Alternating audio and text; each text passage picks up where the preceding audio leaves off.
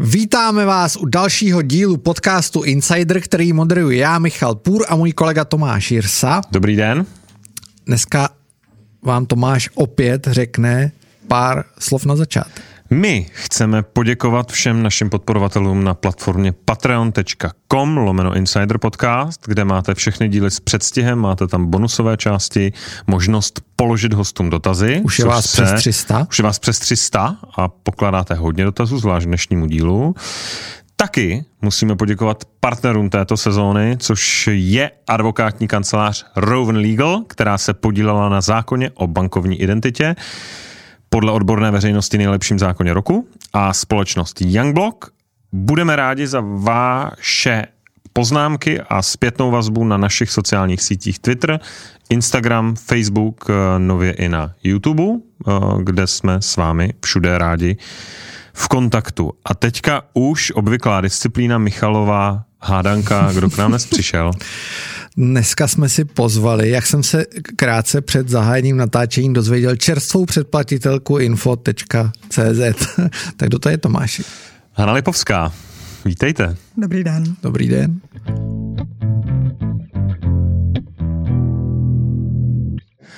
Členka uh, Rady České televize a uh, představitelka Institutu, Institutu svobody a demokracie. Vítejte v Insideru. Děkuji za pozvání. Uh, co se to děje v radě? Hm, to je možná otázka pro někoho jiného než pro insidera, tedy člena rady, ale řekla bych, že rada začala pracovat, začala fungovat a začala zkoumat, co vlastně podle zákona dělat má a co naopak dělat nemá. No já jsem měl uh, taky nachystanou první otázku, než ní přišel. to, a ta, ta, ta, jako to je ledoborec na začátek. Jo. Kdy Rada České televize odvolá Petra Dvořáka? Myslím si, že to je otázka pro další radní, nejméně v počtu, nejméně v počtu dalších 14. V tuhle chvíli rada není úplná a v tuhle chvíli rada ve svém celku se domnívá, že k zásadnímu rozhodování potřebuje našeptávače v podobě právních posudků a právních znalců. Mně šlo, mě šlo o to, že my totiž, aby to diváci, posluchači pochopili, točíme ten rozhovor těsně před hlasováním o dalších členech rady, takže to byla taková logická otázka. A je to asi ten největší boj v tom mediálním světě, o kterém se mluví, na trhu, na trhu to koluje. Tak se, a vždycky to vypadá tak, že vy jste jakoby vedoucí toho tábora, když to tak můžu říct, který to táhne k tomu odvolání Petra Dvořáka. A vlastně mě zajímalo, jestli to navrhnete vůbec, nebo jestli to je jenom jako spekulace. Víte, já jsem do dneška nikdy ne- neřekla, že navrhnu odvolání generálního ředitele, že navrhnu usnesení o odvolání generálního ředitele. Já od počátku říkám, že pokud generální ředitel nebude naplňovat zákon o české televizi, tak navrhnu odvolání generálního ředitele nebo o něm budu hlasovat. Samozřejmě, hmm. jak říkám, rada má 15 členů, navrhnout tohle usnesení může kdokoliv. Eh, no a je samozřejmě zásadní otázkou, jestli generální ředitel zákon dodržuje nebo nedodržuje. Já sama jsem přesvědčena o tom, že nedodržuje, o tom mluvím posledního čtvrt roku, ale na druhou stranu Nevstupoval jsem do rady s cílem odvolat generálního ředitele, vstupoval jsem do rady s cílem uh, pomáhat k tomu, aby Česká televize plnila zákon o České televizi, ale mm, to, že pan generální ředitel se rozhodl, že vstoupí do konfliktu nejenom s radou, to by ještě nevadilo, ale se zákonem, to už je nová okolnost. A Čili, jestli to chápu správně z toho, co říkáte, dneska se ta pozice posunula po tom čtvrtoce, jak jste řekla, z pozice, když se to stane eh, a nebude naplňovat zákon, nebude konat v rozporu se zákonem, tak to navrhnu. Dneska jste si jistá, že porušuje zákon nebo koná v rozporu s zákonem a tím pádem je to už dneska váš jednoznačný cíl? Já jsem jako jeden člen rady jsem přesvědčená o tom, že generální ředitel nedodržuje zákon tak, jak podle něj máme pracovat. Na druhou stranu já pořád čekám, jak pan generální ředitel bude jednat. On totiž zatím ještě neskusil ty nejzákladnější věci. Jak jsem uvedla na jednání rady, neskusil mluvit pravdu a také nám neskusil navrhnout, co s tím, že zákon porušuje, bude dělat. On se snaží nikoli hájit, ale útočit, což je samozřejmě jeho právo, ale rozhodně se nesnaží eh, říkat, jak bude vzniklou situaci řešit. Jak bude řešit to, že tady máme vznikající kartel mezi největší komerční televizí na trhu a mezi veřejnoprávní televizí na trhu. Neřekl, jak bude řešit své střety zájmu, nejenom ty, které nyní podléhají právní diskuzi, odborné diskuzi o tom, zda vůbec jsou, ale i ty, které jsou zřejmé. A já bych opravdu ráda slyšela pohled pana generálního ředitele na celou věc. Ale a tak on říká, věc, on, jsme doteď neslyšeli. tak vy tvrdíte, že je vinen uh, těmi prohřešky, on říká, že ne. Uh, to znamená, ne, jako, a hlavně dozorčí, dozorčí komise říká, že není vinen, že tomu střetu nedocházelo. A teďka já si jenom říkám, vy jste si eh, požádali o nějaký ty posudky právnický a jestli nemůže dojít k situaci, kdy bude dozorčí komise říkat, je nevinen, on říká, že je nevinen, vy říkáte, že je vinen a do toho tady bude jeden posudek právnický kanceláře, který bude říkat, je vinen nebo nevinen, to je jedno. Pak tady bude další posudek právnických a další, protože takhle to jako nebejvá jenom v české televizi, že začne ten prostor zaplňovat bambilion právnických posudků a, a vlastně je z toho strašný galimateáš a nikdo neví, kde je, kde je ta věc. No. Absolutně souhlasím, ale tohle ukazuje, čím vším je zanešený naše mediální prostředí. A možná to, s čím my bojujeme, není a rozhodně není generální ředitel. Generální ředitel je v podstatě jeden jediný, jedna jediná figurka na celé šachovnici našeho mediálního prostředí. Rozhodně ne nejdůležitější, je opravdu jenom jednotlivec. E, to, s čím skutečně bojujeme, je absolutní mediální zeď, která opravdu podle mě vyvstává z daného kartelu. Když si vzpomeneme na televizní krizi před 20 roky, podíváme se, jak oni, tere, e, jak oni referovala třeba televize Nová, jak o ní referoval Vladimír Železný ve svém pořadu Volejte řediteli, tak byla nějaká jasná reflexe. Byla mediální reflexe, kdy byla snaha popsat chyby, někdo se postavil na stranu tzv. zbouřenců, někdo hájil pohled druhé strany, byla nějaká diskuze. Když se podíváte na dnešní situaci, tak narážíme na absolutní mediální zadví. Vy jste správně řekl, že dozorčí komise se říká, dodávám já, nezhledala střed zájmu. Tohle absolutně není pravda, ale já vám nemám za zlé, že to říkáte, protože tohle proběhlo médií, zejména ze stáje hospodářských novin, hospodářské noviny aktuálně CZ tato stáj. A v podstatě běžný občan, běžný koncesionář nemá šanci zjistit, že to není pravda, ale že by podstoupil utrpení poslouchat 8-hodinová či vícehodinová jednání rady. Já jsem donesla usnesení dozorčí komise k této věci a dozorčí komise ve chvíli, kdy eh, nám, sobě radě, předkládala usnesení o společnosti GOPAS, tak výslovně říká, dozorčí komise neposuzovala žádné jiné otázky, včetně možného konfliktu zájmu. Na jednání rady České televize jsme znovu požádali pana předsedu, aby tedy řekl, zda opravdu neposuzovali střed zájmu, protože to jim ani nepřísluší. Dozorčí komise má za úkol zkoumat hospodárnost, má za úkol vyjadřovat se k ekonomickým otázkám, střed zájmu je otázka samozřejmě právní a právnická a nikdo z nás jim to proto nezadal, protože by to bylo absurdní. Bylo by to jako kdybychom po koni chtěli, aby lítal. Je to naprosto nesmyslné zadání.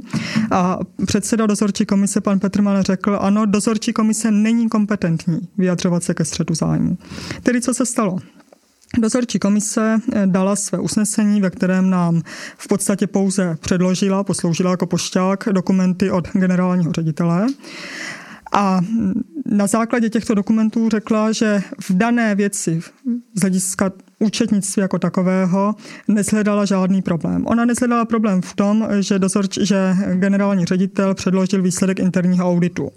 Dozorčí komise vůbec neviděla jednotlivé faktury, dozorčí komise vůbec nenahlížela třeba do účetního systému, není tento vstup stále ještě umožněn. A dozorčí komise dostala ten samý materiál, který měla média dříve než samotná dozorčí komise a dříve než my. Pán Rožánek s ním operoval výrazně dříve, než o tento materiál pan Petrman vůbec, vůbec požádal. Tento materiál si přečetl. Dodatečně jednotliví členové komise dostali excelovský soubor, ve kterém měli jednotlivé faktury rozepsané, k tomu se možná ještě dostanu, ale rozhodně dozorčí komise neposuzovala střed zájmu a nemohla posuzovat, neměla z čeho. Dozorčí komise neviděla jedinou fakturu. Ale tento interní audit se svým, se svým závěrem členové dozorčí komise, respektive pan předseda Petr Má, rozeslali členům rady a jeden z radních na Twitter z toho udělal už s odpuštěním a s veškerou úctou k tomuto členu rady manipulativní závěr dozorčí komise nenalezla střed zájmu. No jistě, že ho nenalezla, protože ho ani nehledala a nemohla ho hledat a nesměla ho hledat z hlediska zákona. A v tu chvíli se tento titulek nebo tato věta dostala do titulku většiny médií a jakkoliv jsem já žádala dementování této informace, protože je zkrátka nepravdivá, tak už si žije svým životem a je naprosto nereálné, že bychom, že bychom to zvrátili. Aby jsme to asi nebyli úplným detailu, protože v tom se člověk jako snadno ztratí. Na, když asi my jsme se o tom bavili s Tomášem, přesně jsme začali natáčet, je uh, není vlastně chyba, že i třeba to vaše vystupování, a teď to neberte nějak jako negativně, uh, působí to, že vlastně celý ten problém se zvrhnul do boje o post Petra Dvořáka, o, o post generálního ředitele České televize.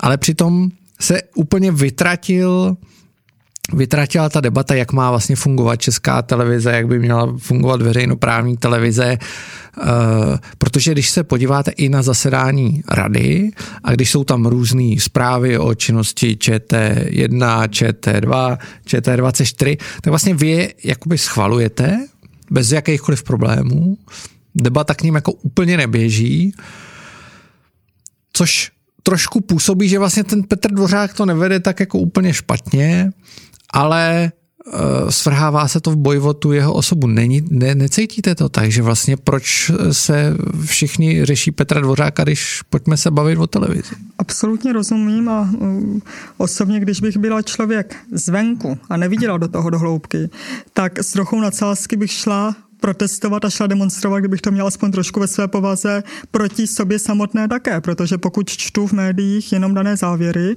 tak je jasné, že to vypadá buď nepochopitelně, nebo složitě, nebo takřka otřesně. Ale to je právě problém, o kterém eh, hovořím, že média bohužel z důvodu, o kterých možná budeme mluvit, o tom nemají zájem, nebo jsou líná, nebo jsou neskušená, nebo jsou neznalá, nebo jim je to zkrátka pohodlně naservírováno, referovat podle pravdy. To, co vy říkáte, samozřejmě je pravda. V tuhle chvíli se zdá, že je to osobní souboj, takřka osobní a personifikovaný souboj ve smyslu generální ředitel Petr Dvořák, radní České televize Hanna Lipovská. Pro jedny Dvořák démon, Lipovská Anděl, pro druhé Dvořák záchrance, skvělý manažer, nejlepší manažer, kterého Česká televize měla a Lipovská ten, kdo jde zničit veřejnoprávní média. Je to prostě černobílý střed. Každý má jakoby za sebou svou skupinu podporovatelů. Takhle to samozřejmě není. Eh, zákon o české televizi, a pořád se k němu budu vracet, eh, dává radě obrovský úkol, říkají, že má zastupovat veřejnost, zastupovat koncesionáře, protože česká televize byla postavena eh, prakticky mimo jakýkoliv a regulační dosah takové té jasné legislativní, exekutivní právní moci. Já osobně v tom vidím, když jsem studovala... Což není jenom Česká televize, ale Český rozhlas. Je to samozřejmě Český rozhlas, částečně samozřejmě i Četka, které si nikdo tak moc nevšímá, ale když jsem studovala, jak vůbec Česká televize vznikala, jaká je za ní legislativa, jaká je její historie, tak eh, aniž bych o tomto konkrétně mluvila s tvůrci zákona, jinak jsem s nimi samozřejmě o tom zákonu hodně mluvila, tak vidím kořeny právě v tom, že Česká televize na rozdíl od rozhlasu, který se zrodil ve svobodné éře první republiky, vznikla v 50. letech, pardon, Československá tehdy televize, vznikla v 50. letech a byla velmi úzce propojená ze státní mocí. Byla de facto jedním z nástrojů, kterým totalitní režim uplatňoval eh, svou moc, lze říct jednoduše podobně jako rudé právo. Proto když vznikal zákon o české televizi a když byl v roce 1991 vydán, tak já v něm cítím tu obrovskou snahu odstranit jakoukoliv moc státu od Kavčí hor což je z hlediska té dlouhodobé historie požadavek vlastně sympatický a rozumný, ale zároveň, protože česká televize je česká, je veřejnoprávní, není to soukromý subjekt, tam instalovat orgán, který bude reprezentovat zájmy koncesionářů, tak aby se to nezvrhlo v něco jiného. Určitě i po vzoru, aspoň já jsem o tom přesvědčena, například BBC, která je v řadě otázek a v řadě věcí vzorem pro jednání kolem české televize. A tato rada má velký úkol, a zároveň má absolutně nepatrné pravomoce. Když rada zhledá jakýkoliv problém ve vysílání české televize, tak jediné, co může udělat, je buď sáhnout generálnímu řediteli na bonusy, nebo změnit manažerskou smlouvu, a to už musí být po dohodě s ním, a snížit mu třeba plat nebo mu vzít některý z benefitů, mm, automobil, omezit některé benefity, které má k dispozici. A to už je poměrně komplikované, o tom se ani nikdy moc nehovoří. A nebo odvolat generálního ředitele.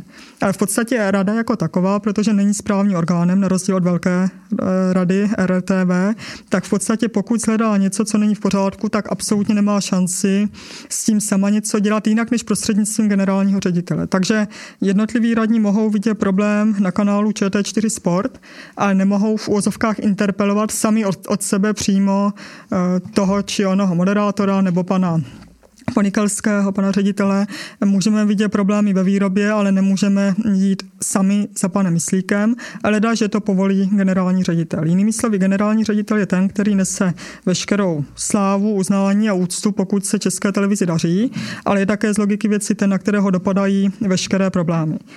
Eh, takže i já jsem přesvědčena o tom, že by se mělo...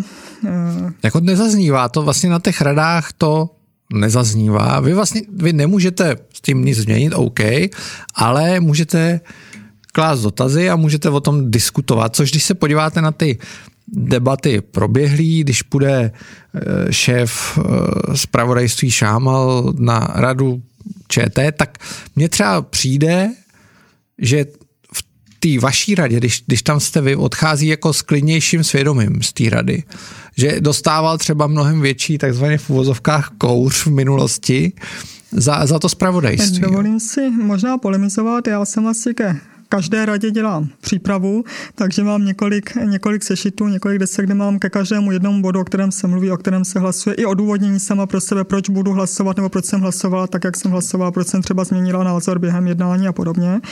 A tím pádem vím, že prakticky ke každé jedné zprávě já sama mám vždycky sérii otázek, které samozřejmě nevždy kladu. Ono, pokud jednáte 7 hodin a vidíte, že jednotliví kolegové už se tváří nervózně, tak nebudete zatěžovat danou diskuzi dalšími a dalšími otázkami, když vidíte, že už byste tím diskuzi zanášeli. Na druhou stranu ČT24 je kanál, který je po tu dobu, co jsem v radě vždy velmi silně diskutovaný, dokonce byla velmi zvláštní situace, kdy v srpnu byl na jednání rady pozván nejenom pan e, ředitel Šámal, ale ze souhlasem generálního ředitele a jeho prostřednictvím i Marek Volner.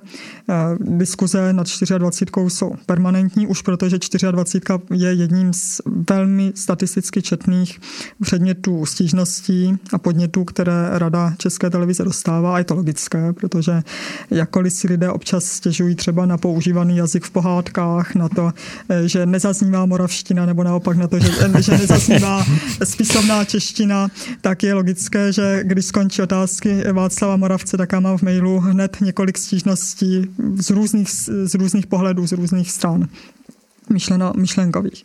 Ten problém, který vidím spíše je, že dneska diskuze o generálním řediteli přehlušila veškerou diskuzi o podstatě České televize. Já nevěřím tomu, že samotná dekapitace či změna v čele České televize vyřeší problémy, které Česká televize má. Část těch problémů je zakořeněna i v samotném zákoně, což říkají i tehdejší tvůrci zákona, i dnešní zákonodárci. Na tom se zhodnou prakticky všechny strany od leva doprava, od progresivistických po konzervativní. Ale hlavní problém uh, je možná zakořeněn v myslích sněmovny samotné, protože česká televize by měla být věcí svědomí každého jednoho zákonodárce. Otázky, jak k ní bude přistupovat na základě svých hodnot, svého přesvědčení. Když se podíváte na diskuzi za poslední troufnu si říct minimálně tři roky, ale ve skutečnosti už 20 let, tak Česká televize je neustále předmětem jednání jednotlivých bloků. Progresivisté, respektive představitelé, řekněme, liberálně demokratického proudu, kteří českou televizi hájí ve chvíli, kdy prosazují její směřování jedním typem a řekněme mlčící konzervativní část, která se trošku obává do celé situace zasahovat. Já mluvím o trojuhelníku strachu, protože když se podíváme, jak jsou rozděleny pravomoce mezi všemi třemi subjekty, tak máme generálního ředitele, reprezentujícího českou televizi, radu české televize, kterou volí poslanecká sněmovna. Generální ředitel žije ve strachu z toho, že ho Rada České televize odvolá. Když mě pan generální ředitel k sobě pozval tuším v listopadu eh, do kanceláře těsně po odvolání dozorčí komise, tak jedna z jeho prvních věd byla, já mám strach, že vy mě odvoláte.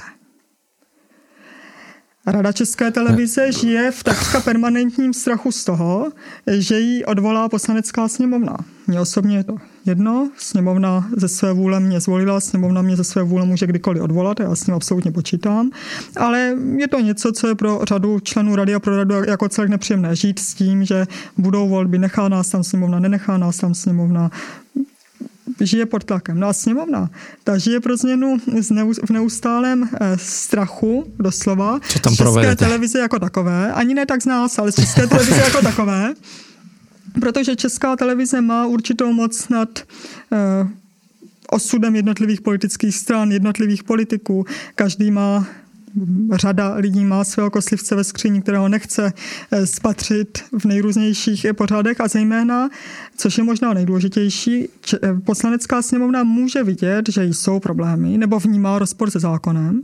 A dostali jsme se tak daleko, že poukázání na tento rozpor okamžitě vede k všeobecnému pokřiku o balkanizaci, maďarské cestě, polské cestě. Jinými slovy, i když poslanci například volebního výboru budou přesvědčeni o tom, že něco nefunguje dobře a že by mohlo fungovat lépe, nebo že někde je potřebná změna, nebo že je třeba nutné sáhnout do zákona tak, aby eh, nedával dvojznačný výklad, tak jak dnes bohužel v některých bodech dává, ale byl naprosto srozumitelný a jednoznačný, tak se to obávají udělat, protože v tu chvíli bude někdo v ulicích, v tu chvíli bude někdo před kavkami. Já říkám, Ale no a co? Tak já bude. vám, uh, je, vám rádi nechám prostor na to, jako mm, vlastně to vysvětlit, jo, ale na mě to strašně působí. Eh, Já vlastně všechno to, co vy říkáte, chápu. Rozumím tomu eh, koloběhu. Nicméně to je stav, který tady platí posledních vlastně od, od 30 vlastně let. 30 let jako od, od nastavení toho systému. A vy jste, vy jste v rámci mantinelu toho systému, tak jak je teďka nastavený, do té rady kandidovala. Svědomím, jak to funguje, těchto rizik možná asi teďka nějaký ty věci vnímáte asi mm, zblízka víc na, na vlastní kůži, Eh, ale eh, není to teďka mm, Protože já se snažím si představit, co z toho všeho, co tady líčíte, eh, si vezme někdo, koho ta situace ne zajímá každodenně, ale snaží se to nějak jako interpretovat. Já si myslím, že tenhle pohled je velice teoretický, chápu ho, ale eh, jako na té situaci vlastně nic eh, nemění. Rozumím, že vy říkáte vlastně to, co tím říkáte, je možná debata o změně systému, volby do, do té rady a, a vztahu mezi radou, poslaneckou sněmovnou eh, a vedením české televize.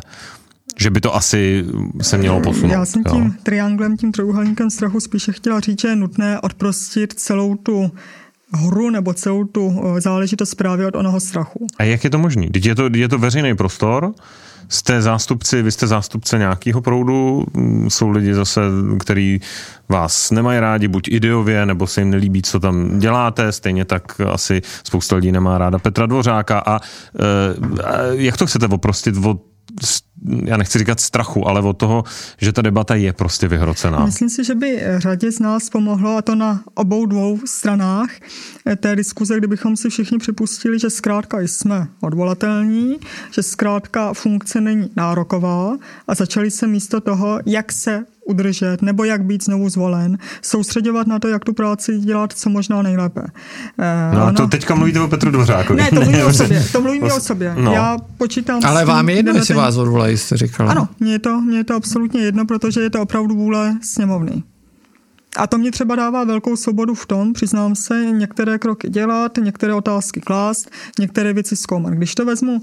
jak- No ještě, ještě, ještě, ještě, ještě do toho skočím, ještě do toho skočím. Protože uh, vlastně vy jste mi neodpověděl na tu moji první nebo první dvě otázky, já už jsem mi dneska je to tady sypu sebe. Uh, jestli to navrhnete, odvolání Petra Dvořáka. Protože to, co jste teď vlastně vylíčila, tak mě z toho vychází, že až bude rada kompletní, což jsme někdy v červnu, polovina, uvidíme, jak to dneska dopadne, tak byste to vlastně podle toho, co říkáte, byste to měla navrhnout.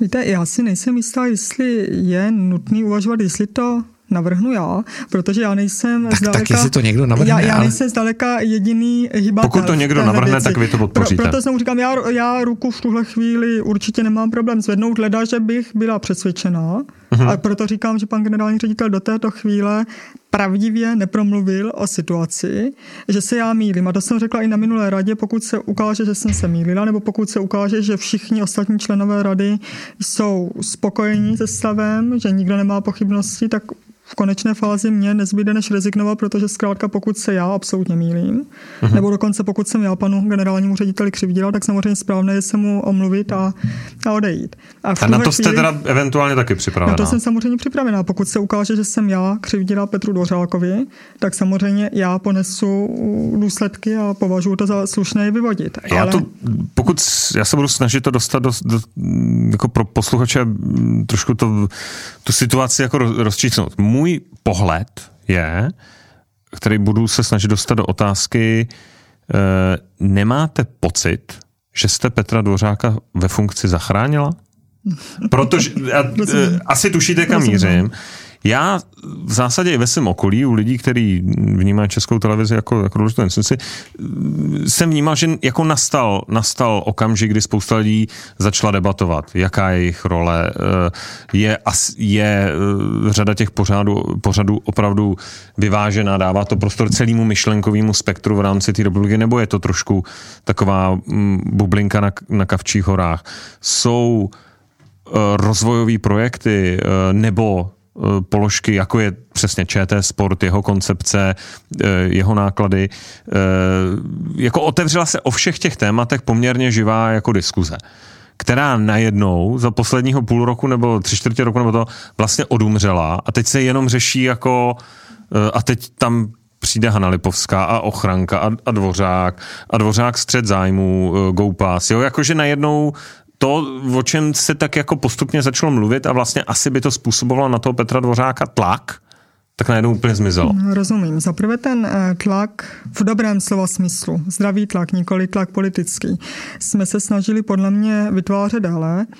Právě ve smyslu parametrických změn. Já jsem s panem generálním ředitelem jednala při té naší jedné ze dvou osobních schůzek, která vznikla na jeho žádost, eh, právě i o problému slavné kauzy Lidice. Mluvili jsme o tom, co je potřeba změnit, pokud uh, slyšíte od pana generálního ředitele uh, České televize, takhle mocného muže, že on s Talibanem nic nenadělá. A Talibanem nazývá OTNku neboli zpravodajce a publicistiku, tak zkrátka začnete pochybovat o tom, zda je to člověk, který má svou televizi pevně, pevně v rukou. A tohle, jak si výrok, který neřekl zdaleka jenom mě, který je, který je relativně známý, ale já rozumím tomu a vůbec se mi nelíbí, že se celá diskuze teď jakoby splošťuje na otázku GOPAS nebo na otázku ochranka. Ale tohle je opravdu triviální sploštění, možná právě proto, že je to příliš složitý problém. To, o čem mluvíme ve skutečnosti. Já jenom, abych se dobral k tomu, jako nemáte ten pocit, že jste ho zachránil? Uh, že, nemá, že nemám vlastně pocit, ten že váš postup vlastně dal, jako, že jste si trochu tímhle na, naběhla na vidle? Já vám absolutně rozumím, ale já tady musím znovu říct, byť to zní tvrdě, mně je Petr Dvořák z hlediska funkce naprosto jedno. Když budu parafrázovat Pavla Kysilku, mně je jedno, jestli tam sedí Dvořák, Smetana nebo Martinu. Mně záleží na tom, jestli věci fungují, jak mají nebo e, nefungují. Já třeba o problému GOPAS jsem viděla poměrně dlouho, protože když jsem nastoupila do rady, tak ke všem klíčovým osobám v české televizi jsem si rozkreslila schémata jejich obchodních, bývalých obchodních vztahů, informací, které z veřejných zdrojů jsem byla schopná zjistit. A měla jsem takzvaně pavouky na všechny řídící pracovníky, na všechny významné, nebo ke všem významným Jak říká Andrej Babiš, U mě to nebyly složky, u mě to byly pavouci. A mm, samozřejmě Gopas tam, Gopas tam byl taky. A mě Gopas připadal nepodstatný v tom slova smyslu, že se přece na první pohled vůbec netýká české televize. A proto jsem se vůbec nezabýval Gopasem, zabýval jsem se ekonomikou, eh, zabýval jsem se pozici Ernst Young v české televizi, Eh, zabývala jsem se konec konců i tou eh, slavnou lajkou galerii. Jenomže potom mě krátce před smrtí Petra Kellnera pozval Vladimír Minář na schůzku do centrály PPF a vysvětlil mě, že je zřejmé, že dojde k odvolání generálního ředitele, že v tom hraju velkou roli já a že za ním byl, budu parafrázovat, Ladě Bartoníček s tím, aby se se mnou nějak zkusil domluvit, aby v tom nefiguroval Gopas, protože nechce být on, Bartoníček, na titulních stránkách v téhle věci.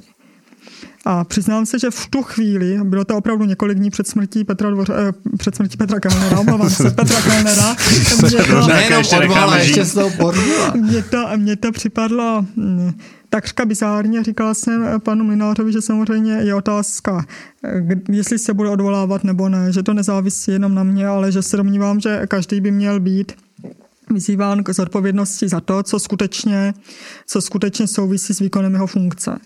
A že věc GOPA se mi dobře známá, nicméně, že ta podle mě s tou funkcí nesouvisí podle toho, co vím a protože se tím nehodlám zabývat více než jinými věcmi.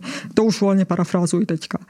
Ale e, pana Mlináře to evidentně upokojilo a začal říkat, no a tak kdo bude ten další generální ředitel? My bychom potřebovali udělat e, ten jak dneska už tomu můžu říkat checkflix, protože to už je termín, který použil pan generální ředitel Dvořák. Zkrátka ten kartel mezi novou Primou a českou televizi, které dají dohromady archivy, ty se zamknou a spoplatní. Ještě říkal Barandov, my tam nepotřebujeme až tak, tady tihle tři stačí, my už jsme domluvení, jenom ať teda, aby ten nový generální ředitel k tomu byl ochoten. Já jsem říkal, pane řediteli, ale naše legislativa tohle neumožňuje. A tím se dá říct, že naše diskuze asi po 45 a 40 minutách skončila, když pominu nějaké společenské, společenské další řeči. Nicméně z logiky věci, když takovýhle rozhovor vedete s jedním z významných ředitelů PPF, tak začnete přemýšlet nad tím, proč panu Bartoničkovi by vadilo, aby na titulních stránkách novým bylo jeho spojení no s Petrem Dvořákem skrze Gopas. A začala jsem Gopas zkoumat a začala jsem objevovat ty jednotlivé problémy, které vedly ke celému, řekněme, růženci eh, problémů, růženci událostí, včetně, včetně eh, samotného přidělení ochranky, protože ve chvíli, kdy zjistíte, že Gopas sídlí v daňovém ráji, ve chvíli, kdy zjistíte, že pan generální ředitel si v jednotlivých svých výrocích o vlastnictví Gopasu protiřečí a ve chvíli, kdy zjistíte, že de facto vlastnictví Gopasu činí z Ladislava Bartoníčka osobu blízkou generálnímu řediteli podle nového občanského zákonníku, což v konečné fázi by mohlo vést až eh, podle článku 13 eh, k odebrání licence televize Nova. Tak to už přestává být legrace. Já si tady do toho maličko to, ten náhled otočím. Proč by vlastně nemohl šéf komunikace, protože to je šéf komunikace, nebo má na starosti komunikaci v PPFC, když ví, že se chystá nějaká kauza, to všichni věděli, to jsem věděl i já, jsem to psal to kolovalo několik týdnů. Kolo, kolovalo to několik týdnů, tomu se ještě dostaneme on vlastně jde jakoby bojovat za to, aby se v nějaký kauze neobjevila jeho firma, která s tím reálně nemá nic společného, protože to byla informace, kterou Petr Dvorák říkal, když nastupoval do funkce, že prostě společnost Gopa s vlastní Sladislavem Bartníčkem a převedl ji na svoji, eh, na, na svoji ženu. Ale já se tady zeptám, Nemyslíte si, že problém celé té kauzy je v tom, že přesně ta kauza už tady kolovala několik týdnů a když teda jsme v Insideru, tak můžeme mluvit otevřeně a prostě Michal Walter Kraft, což je takový lobista, nebo jak bych to řekl, běžec, tomu se říká běžec, chodil s těmi šanony a v podstatě tu kauzu jakoby roznášel po tom trhu. Tak jestli to a, a spolupracuje se SPD, tak jestli to vlastně celý, já si dokážu představit, že by jakýhokoliv jiného ředitele ta kauza Gopas v podstatě sejmula. Dokážu si to představit, ale tady v podstatě zatím já osobně, můj názor, a myslím si, že v tom je ten problém. Vidím politický tlak, po, politický nátlak. A, a vy, jelikož se v tom pohybu, tak vím, jak ta kauza se v tom prostoru objevila. Petr Dvořák pak běžel do respektu, tam jakoby tu kauzu provalil, než se ještě objeví a tak dále. Takže jestli si nemyslíte, že v tom je vlastně ten problém, že to je všechno takový jako špinavý, že to on, je taková on, hra. Ono by se dokonce dalo říct, jestli v té hře já nehraju roli uh, užitečného idiota. To je samozřejmě otázka, no, kterou, no právě, jsem, kterou to, jsem to si já kladla jako... od samého počátku, kdy jsem řešila, jestli se do toho pustit nebo ne, protože samozřejmě role, jak vy říkáte, běžců je mě uh, bytostně odporná. Já, když mě právě pan Mlinář říkal, uh, jak bude vypadat česká televize po odvolání Petra Dvořáka a jak už jsou tam domluvený jednotlivý role a kdo bude mít jakou funkci, tak se říká, prosím vás, a odkud to víte, jako člen rady to nevím. A pak se ukázalo, že to viděl právě od pana Krafta, tak já jsem se rozesmál a říkal jsem, tak pokud na základě toho se tady někdo rozhoduje, tak já teda rozhodně ne. No ale se když se podíváte... Dobře, ale, ale eh, ten... Já, já tomu rozumím, ale že... jako mně přijde, že jsem probíhá v téhle zemi ke každé věci, která se tady děje na jakýkoliv úrovni, probíhají desítky, stovky schůzek, lidi eh, říkají tisíce spekulací, všichni všechno vědí dopředu, pak se ukáže, že to je možná z 80% pravda, někde z 20% pravda. To je jako koloběh, na který, nevím, jestli vy jste byla předtím zvyklá, my jsme na něj zvyklí vlastně denodenně u všeho vlastně, jo.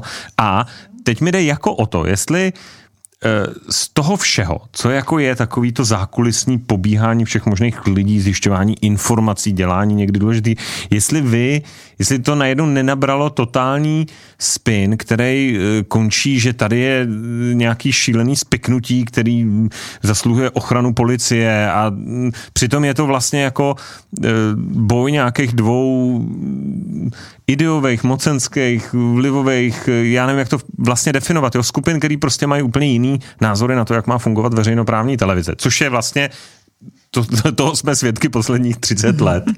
A jako jestli to není jenom další z 20 dě, dějství. Jo? Rozumím a mm, jasně, k tomu je uh, podstatný. Za prvé, já jsem se nedozvěděla před tímhle žádné informace, které bych neměla eh, dříve. Jestli někdo začal obíhat s eh, určitými listinami.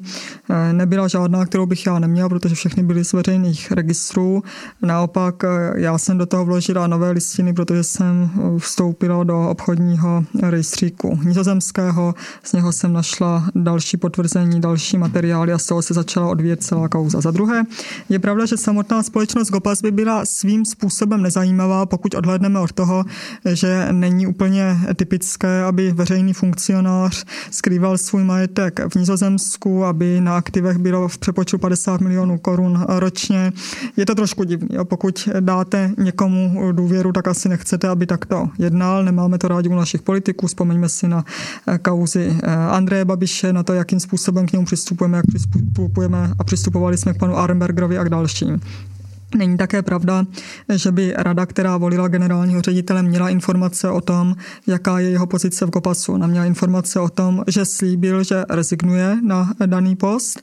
Na ten post potom nastoupila jeho žena paní Dubská, ale už neměla informace o tom, že on tam nebyl pouze správcem, pouze šafářem, jednatelem té společnosti, statutárem té společnosti, ale že je, že je spolumajitelem. To už jsou informace, které rada nikdy nedostala.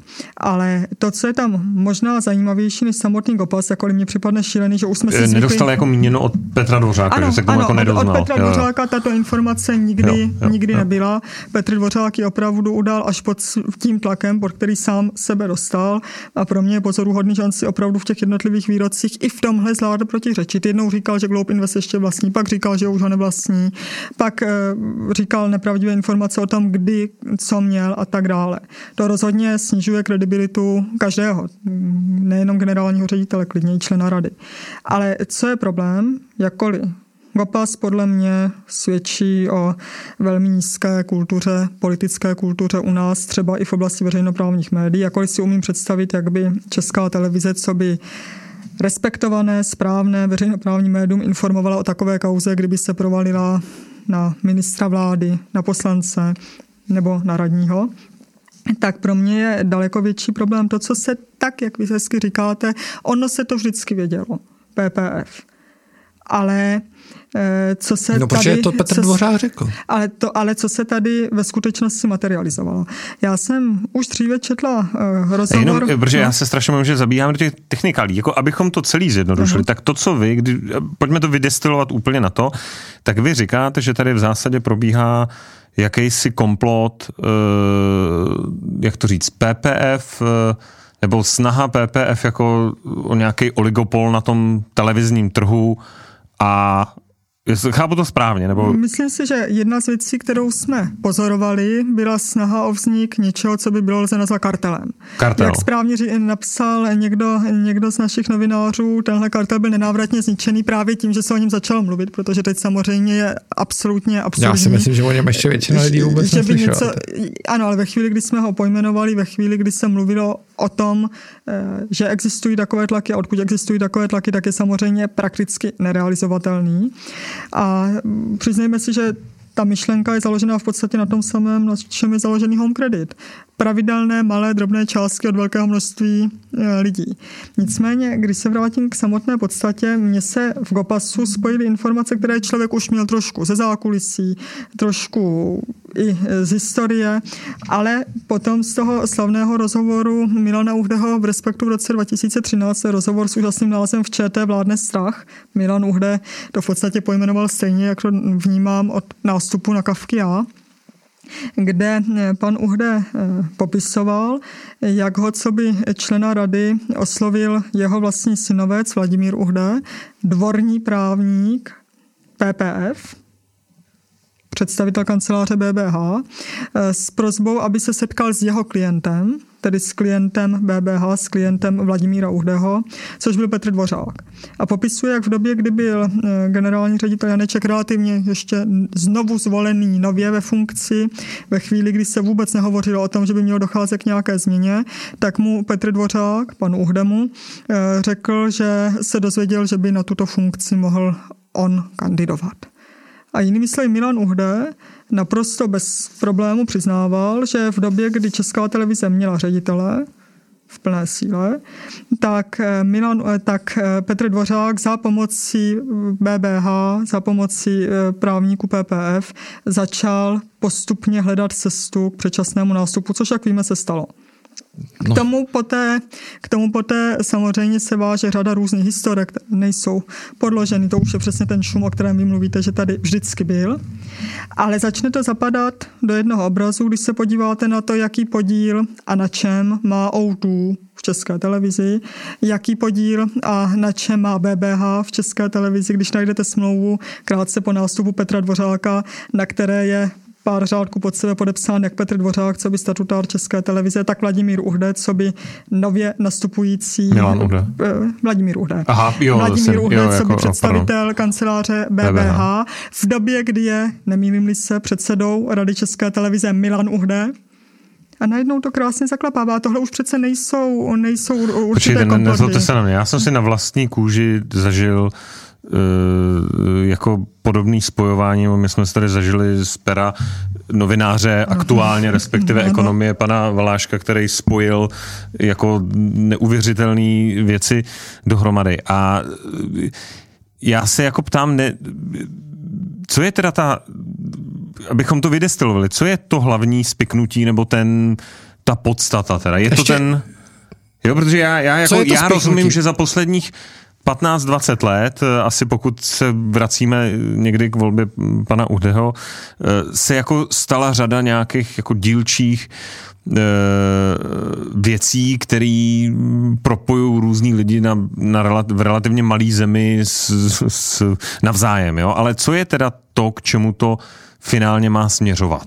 Já ještě, ještě doplním Tomáše maličko, tady zareaguju na ten rozhovor, který jsem taky čet.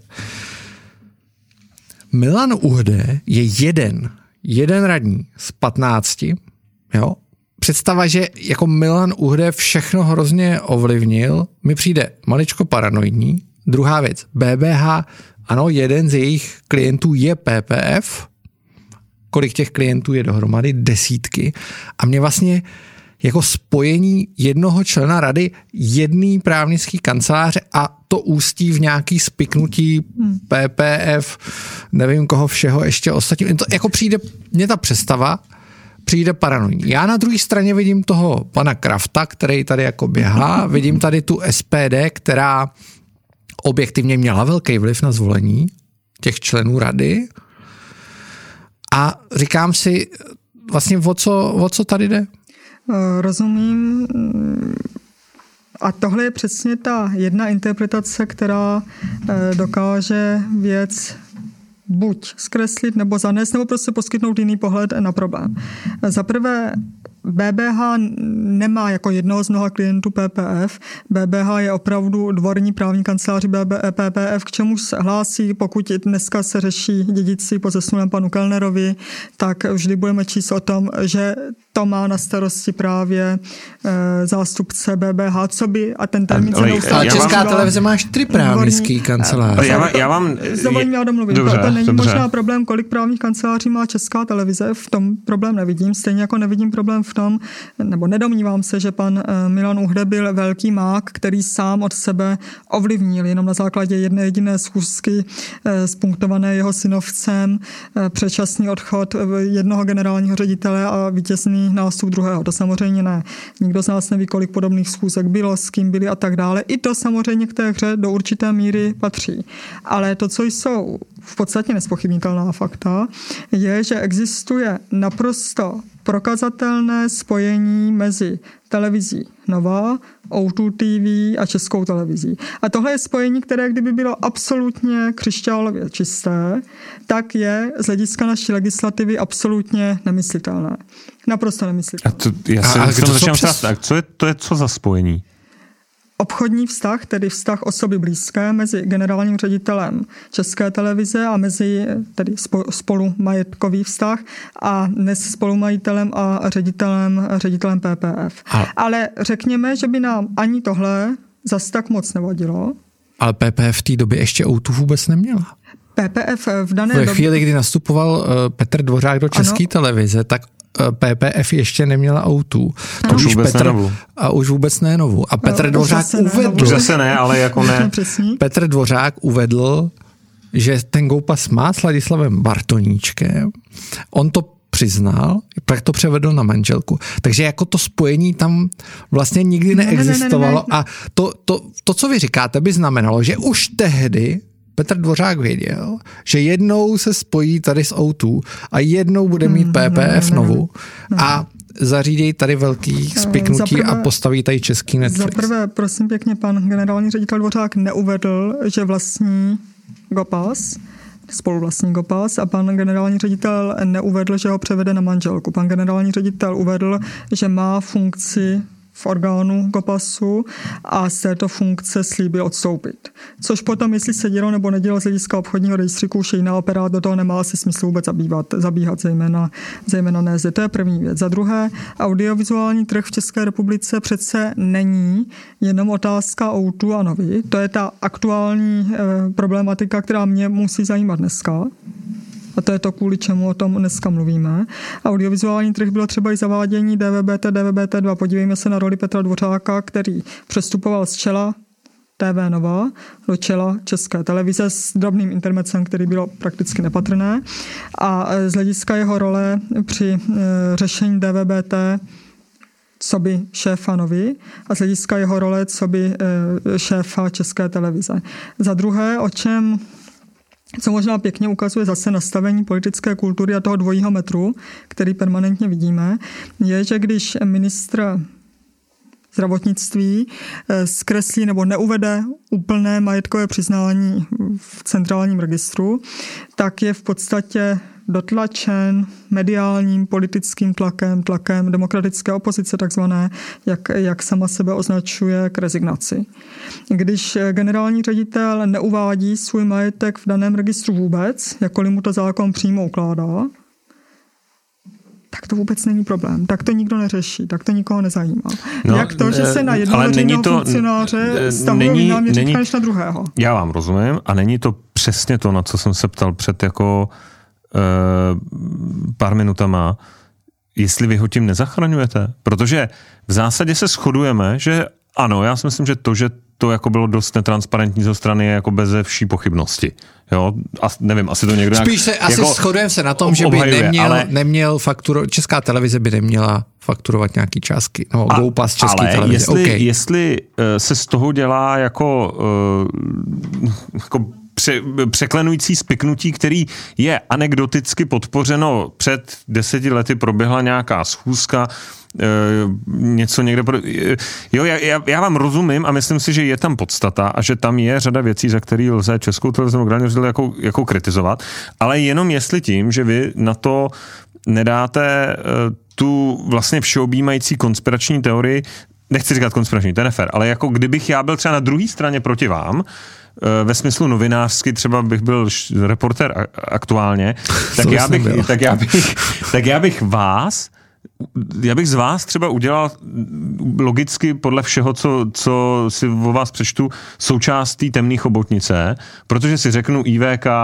sponsoring PPF. Jako úplně krásně bych vás tam jako začlenil. Jo? Jana Bobošíková, jako našel bych vazby, eh, do, kterým bych vás, kterým bych který bych nejspíš jako dokázal, že jste součástí grandiozního plánu na, na uh, jako spojení a teď nevím čeho, PPF a Český televize. Jako... Ovládnutí PPF Českou televize. Ne, ovládnutí ne, ne. Český televize PPF. Děkuji moc, já si k tomu dovolím, vy jste mě perfektně, perfektně nahrál. No, když si vzpomenete na eh, ne můj nástup do Rady České televize, a když si vzpomeneme jenom na mou kandidaturu do Rady Aha. České televize, a to teď prostě neberu ani úkorně, ani vzhledem k sobě samotné, berme to technicky, nástup do Rady, eh, tak už v únoru, na začátku února února pan senátor Hilšer psal, pozor, protože tenhle člověk po určité období eh, pracoval jako externista, jako stážista v institutu Václava Klauze a protože jedním z významných sponzorů institutu Václava Klauze je PPF, bude tento člověk v případě, že by byl náhodou zvolen poslaneckou sněmovnou v radě hájit zájmy PPF, čímž ohrozí českou televizi, veřejnoprávnou svobodu, demokracii, všechno to. Já se to balíček. A k tomu dokonce samozřejmě ten krásný přídavek. A pozor, PPF obchoduje v Rusku, PPF obchoduje v Číně, PPF je problém, PPF je velký problém. A protože Lipovská teoreticky mohla mít jednu jedinou korunu, možná někdy příjmu eh, z PPF, aniž by ho tam viděla, tak je taky problém. Mm-hmm. Dobře. Velká a, nejste vy, a vy jste teď vlastně Marek Hilšer v současnosti. Eh, vy jste si prohodili jako pozice? Dá, dá se říct, že jsme si, ano, dá se říct, že jsme si pro, prohodili pozice a já pořád čekám, kdy ten pan senátor řekne, ale pozor, tak Lipovská evidentně nehraje za PPF, nebo je to nějaká dvojitá, hodně chytrá hra, ale... Jako, Operace jistá, Double Cross. Ano, to, to si nejsem jistá, zda ve mně pan senátor vidí Matahary. Ať, ale pokud jsem říkal, že PPF, čínská, ruská, nebezpečná PPF, mě nebezpečí v případě jedné radní z 15, no tak o to větší problém je tento vztah u generálního ředitele a o to více to musíme řešit. A já prosím pěkně tenhle ten hlas a tenhle tón vůbec neslyším. Vůbec neslyším otázku, pokud to byl problém u radní, která se jen zpovzdálí mohla dotknout PPF, se kterou neměla nic společného, kromě toho, že má e, telefon u autu, tak jak to, že to není problém u generálního ředitele? To je e, možná taková zajímavá Protože to řekl. No, že on to neřekl. Mm, uvedl to, co měl uvést podle zákona. On neuvedl to, co měl uvést podle zákona. A to je právě ten problém. To je jeden z mnoha problémů. A druhý bod, který mě možná trápí až štve poměrně dost, je to obrovské rozmělňování diskuze, které tady ukazujeme my v relativně, hmm. řekl bych, přátelské, dobré diskuzi, kdy se snažíme rozkrývat ten problém a snažíme se hledat, kde je přibližně pravda, tak eh, my to neustále rozmělňujeme. A když se na to podívám z nadhledu jako jeden z radních, tak já vidím generálního ředitele, který je generálním ředitelem z vůle lidu, z vůle koncesionářů prostřednictvím sněmovny a volené rady, který lže Radě České televize, který lže koncesionářům a který, je-li mu ta lež prokázána, tak pokrčí rameny. Eh, ono se docela dost těžko pracuje s člověkem, s šéfem něčeho, co, na, na co vy máte dohlížet, co máte kontrolovat ve chvíli, kdy vám lže. A opravdu to, že mluvíme teďka o deseti lžích ve věci GOPAS, to je jedna epizodka, ale kolikrát já jsem během rady narazil na to, že pan generální ředitel prokazatelně zcela jasným způsobem lhal. Já jsem mu to doložila materiály, které nám dává Česká televize, nebo záznamem, nebo přepisem záznamu z jednání rady a výsledek byl prostě nula. To, že významný veřejný funkcionář lže do očí svému kontrolnímu orgánu, tím nemyslím sebe, tím myslím radu jako celek, prostě nikoho nezajímá. Já se ptám, jak je to možné. Já jsem si navykla na radu chodit opravdu nejenom s přípravou na příslušné jednání rady, ale i s materiály z rad minulých, protože zkrátka nikdy nevím, kdy budu potřebovat výsledek toho či onoho hlasování, ten či onen materiál, abych prokázala, že pan ředitel s námi se snaží manipulovat. A tohle je věc, která mě se opravdu nelíbí. A nejhorší je, že pan ředitel neprojevil sebe menší vůli tohle změnit, tohle napravit. Já vám, já, já vám jako rozumím, ale já se nemůžu nevrátit k té otázce, jestli vlastně vy tím svým postupem a tím konáním tím k tomu neotevíráte dveře. Protože není tady Nejsou tady naprosto relevantní důvody ke kritice České televize, ke kritice jeho práce.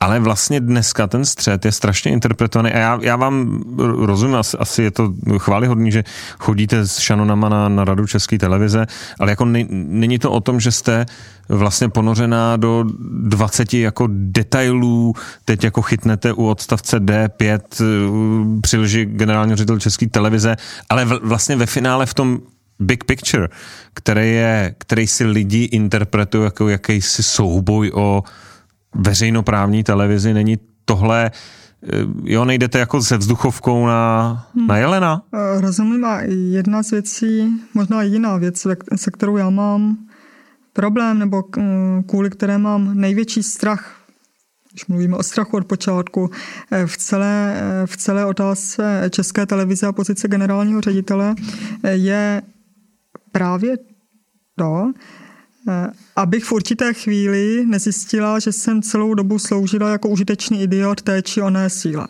To je věc, eh, kterou já z hlediska svého svých hodnot beru jako zásadní no, problém. Můžete proto si se, to říct, že to tak není? Proto se od počátku snažím mluvit opravdu ze všemi. A když říkám ze všemi, tak myslím opravdu ze všemi odleva doprava, od progresivistů po konzervativce, se všemi proudy, se všemi názory. Před, než jsem šla jsem k vám na natáčení, tak mě dokonce psal jeden z koncesionářů, který řekl, že je eh, velmi eh, horlivým zastáncem konkrétní politické strany dnešní, řekněme, demokratické demokratické opozice a že se mnou hluboce nesouhlasí, ale že by se rád setkal o věcech promluvil, takže jsem psala hned, že samozřejmě si s ním chci o tom promluvit. Zkrátka snažím se v co největší šíře vnímat veškeré, veškeré pohledy.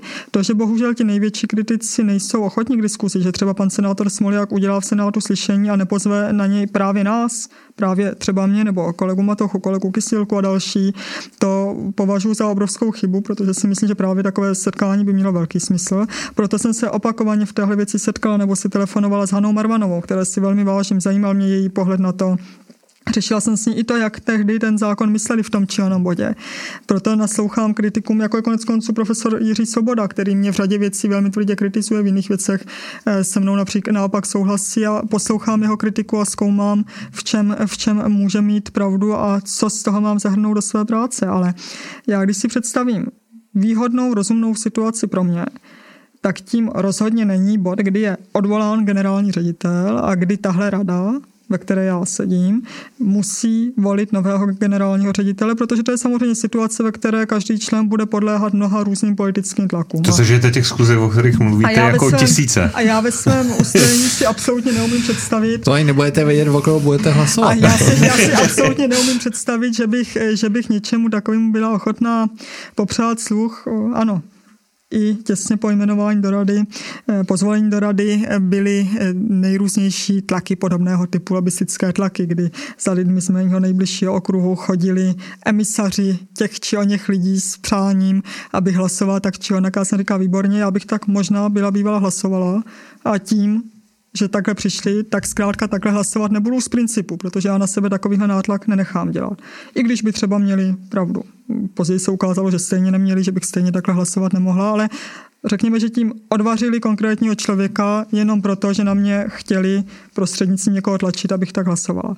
Jinými slovy, ano, já mám strach z toho, aby se kdokoliv z nás nestal užitečným idiotem, ale právě proto je nutný mít informace, mít pravdivé informace, hledat pravdivé informace, a nenechat se ovlivňovat. Mimochodem, jedna z velkých takových kaus byla kolem statistik eh, zvaní hostů do ČT24. Nikdy ještě, ještě, než, ještě než se dostane ke statistikám, protože teď bod užitečný idiot je podle mě jako hodně důležitý. Za mě třeba úplně nedobře působí, když se po vašem boku objeví Jana Bobošíková. Vy říkáte, že se nenecháváte ovlivňovat, ale Jana Bobošíková je zjevně člověk, který na vás má velký vliv. Na mě to tak konkrétně? působí. Na mě to tak působí. A, čím a myslím si, že to působí na všechny. Vystupujete spolu. Teď se, když se mluvilo o ochrance, tak se říkalo, že Jana Bobošíková se v tom nějak angažovala. A já nevím, jestli to je pravda nebo není. Já se na to ptám. A uh, Respekt psal, že spolupracujete, máte svůj institut společně a tak dále. Jana Bobošíková je člověk, který se umí objevit ve správnou chvíli na správném místě v určitých prostě uh, obdobích a na lidi takhle může působit. Je to bývalá konec konců, když byla televizní revoluce, tak ona stála na tom druhém břehu, tak mnozí třeba řeknou, a teď já to nehodnotím, ale mnozí řeknou, a určitě se to slyšela, ona se chce pomstít prostě té současné partě a tady tomu Talibánu, jak, jak říkáte, že říkal Petr Dvořák. To je v podstatě ten moment, kdy já si myslím, že vy jste i když jste měla uh, podporu a máte pořád Dominika Duky a spol, tak to byl ten moment, kdy jste šla do té rady a všichni si řekli, a asi i já jsem si to řekl, jako nevadilo mi to, říkal jsem si, jo, my jsme se dokonce s Tom, Tomášem vás jednou zastali na Twitteru a dostali jsme na to strašný náklad. Ale vlastně jsem si říkal, pane bože, proč zrovna s Janou Bobošíkovou? A to já si právě říkám, jestli to není ten moment, kdy to tak třeba na ty lidi jako může působit. Můžu to zkusit, jasně, to, no, to je docela, docela důležitý. Za prvé, já se s Janou Bobošíkovou znám pět let a po celou dobu spolu nějak, nějak pracujeme, nějak tvoříme, diskutujeme. K tomu se vrátím.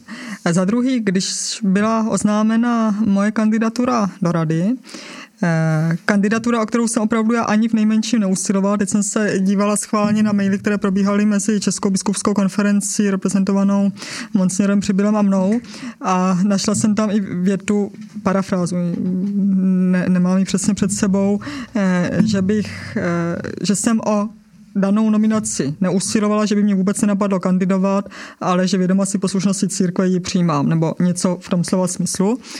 A jinými slovy, já jsem opravdu o to absolutně ani v nejmenším neusilovala. A když byla nominace oznámena, tak první titulky byly konzervativní ekonomka nominovaná kardinálem Dominikem Dukou. To nějak moc nezabralo, ne, nebylo to zase tak zajímavé, tak se objevilo konzervativní a později se stalo kontroverzní ekonomka. Uvědomme si, že můj život se nezačal odvíjet v únoru 20, ale že už jsem za sebou měla mnoho různých minisporů na oblasti ekonomické. Hmm jako ekonom volného trhu v řadě diskuzí. Kontroverzní ekonomka od Klauze, nominována Dukou. Tak to už je průšvih, že jo. Furt se nic nedělo, pořád to nikoho nezajímalo. Trošičku pár lidí pořvávalo, že zase někdo od Klauze. A potom teda bylo kontroverzní ekonomka od Jany Bobošíkové jmenována. To bylo konečně to, co naplno rozjelo, rozjelo všechny, všechny rotačky. E, o tom, že s Janou Bobošíkovou jsme založili institut, o tom, že spolu spolupracujeme a tak dále, viděli všichni poslanci a nemohli nevidět už tady kvůli tomuhle humbuku ve chvíli všech voleb, ve chvíli mého veřejného slyšení a tak dále. Nezdálo se, že by to komukoli v daném okamžiku vadilo.